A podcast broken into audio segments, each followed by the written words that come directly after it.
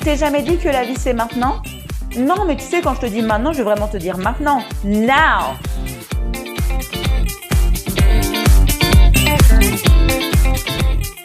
Bienvenue sur le podcast Oser devenir soi-même. Je suis Audrey Tala, ta mindset coach et quantum queen préférée. Ce podcast a pour ambition de t'aider à être la meilleure version de toi-même en te révélant ton vrai pouvoir et ta vraie nature, afin que tu puisses te permettre d'être, et avoir tout ce que ton cœur désire, et vivre une vie épanouie et alignée avec qui tu es vraiment. Car tu vis maintenant et tu mérites vraiment de vivre ta best life now. Alors, commençons.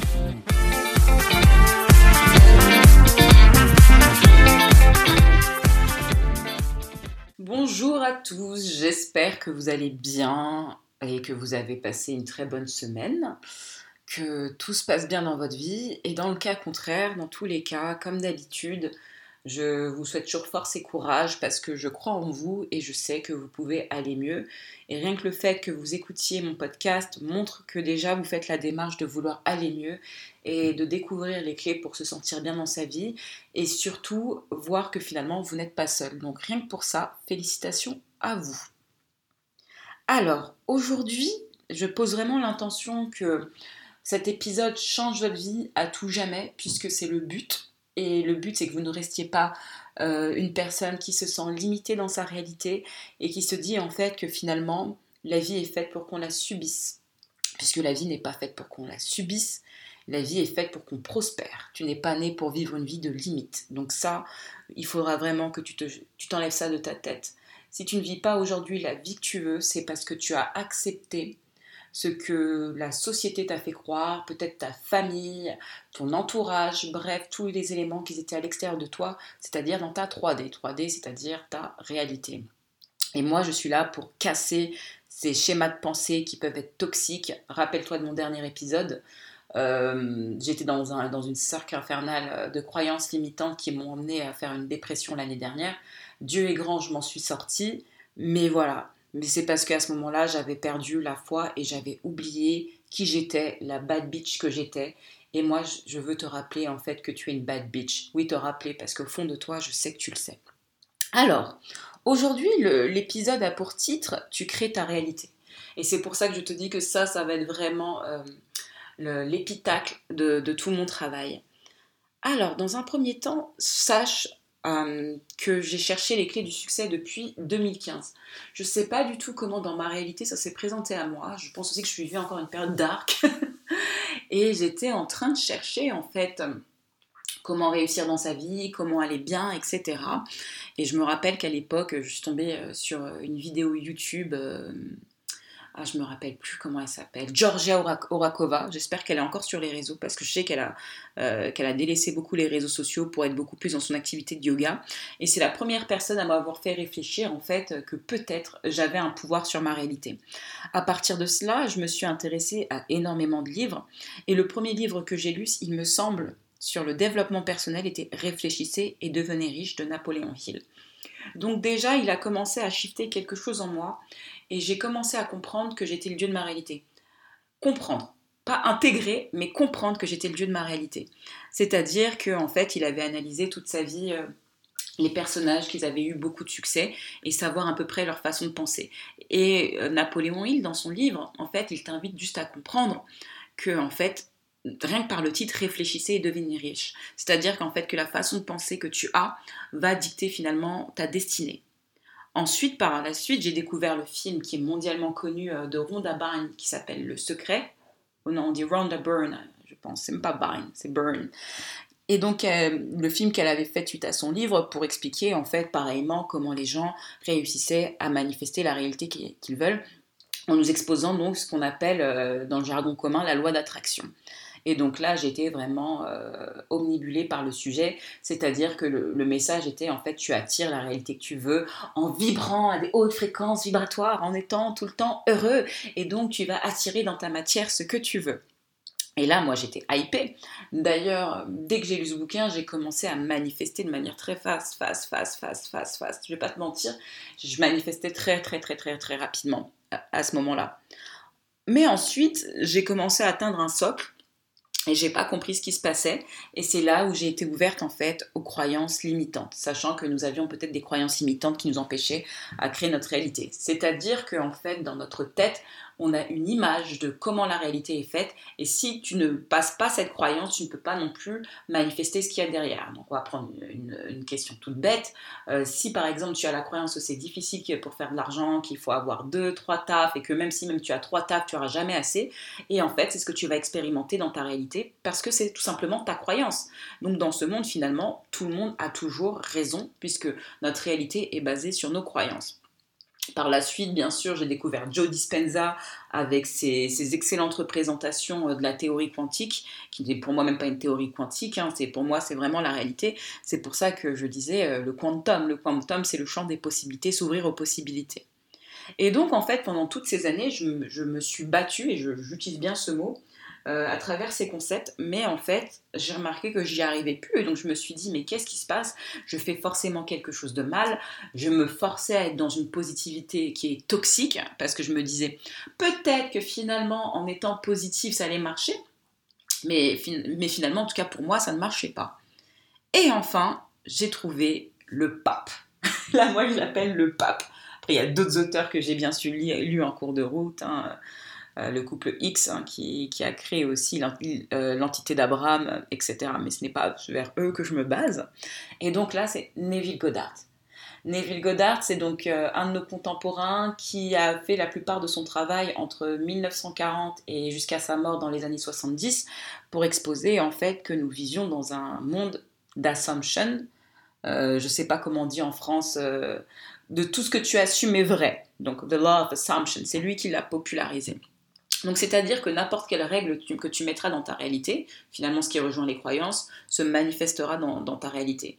Et d'ailleurs là-dessus j'ai envie de faire un big up à beaucoup de créateurs qui maîtrisent magnifiquement bien The Law of Assumption et que j'ai étudié ces dernières années parce qu'ils sont excellents et qu'ils ont pu m'ouvrir mes chakras pour que je comprenne encore mieux cette loi parce que j'étais dans une recherche constante, chose que je n'aurais entre guillemets pas dû mais fait c'est fait, il n'y a pas de problème puisqu'au final au moins je suis revenu à l'essentiel.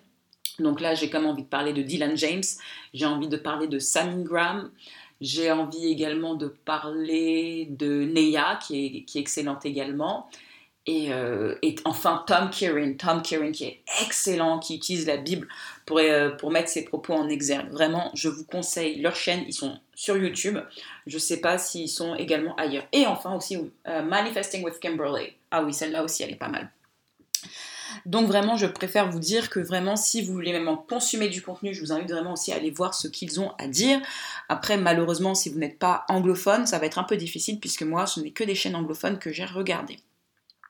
Et donc finalement, en, découvrant tout ça, je me suis dit, mais merde, en fait, Audrey, tu as fait tout à l'envers.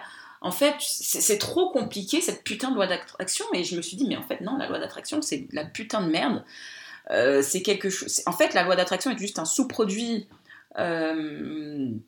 de, de, The Law of Assumption, et c'est ça que j'ai compris euh, finalement euh, il y a un an ou deux, finalement, ce n'est pas parce que tu penses positivement que tu t'attires du positif, ou que tes énergies, vibrations, oh putain, toutes ces choses trop compliquées, être high vibe, et qu'est-ce qu'on sait si on est dans la vibration de... Enfin, ils ont un langage trop compliqué, et j'ai compris que finalement, The Law of Assumption was way better. Et donc, en fait, comme je vous ai dit, tout ce que vous assumez est vrai. Et en fait, c'est la façon la plus facile de voir les choses. Et donc, en fait, il faut comprendre en fait que tu vis dans un monde où tu as, tu as assumé plein de choses à ton sujet, au sujet du monde qui t'entoure, de ce que tu étais capable ou non capable d'avoir dans cette réalité. Et en fait, tant que tu ne changeras pas tes croyances à ce sujet, tu ne pourras pas manifester ce que tu veux. Mais la bonne nouvelle avec The Law of Assumption, c'est que tu n'as pas besoin de faire un gros travail comme beaucoup de créateurs ou de coachs à notre époque essayent de nous faire croire. Ce n'est pas un travail qui est long ou compliqué, ça c'est encore une croyance, puisqu'en fait, comme je vous ai dit, ce monde est basé que sur des croyances. Et en fait, il suffit de trouver par exemple la croyance la plus élevée qui pourrait t'aider par exemple. Et donc euh, Neville Goddard, qui a en plus, euh, qui, qui, avait compris déjà qu'il fallait vivre en fait à la fin, living in the end.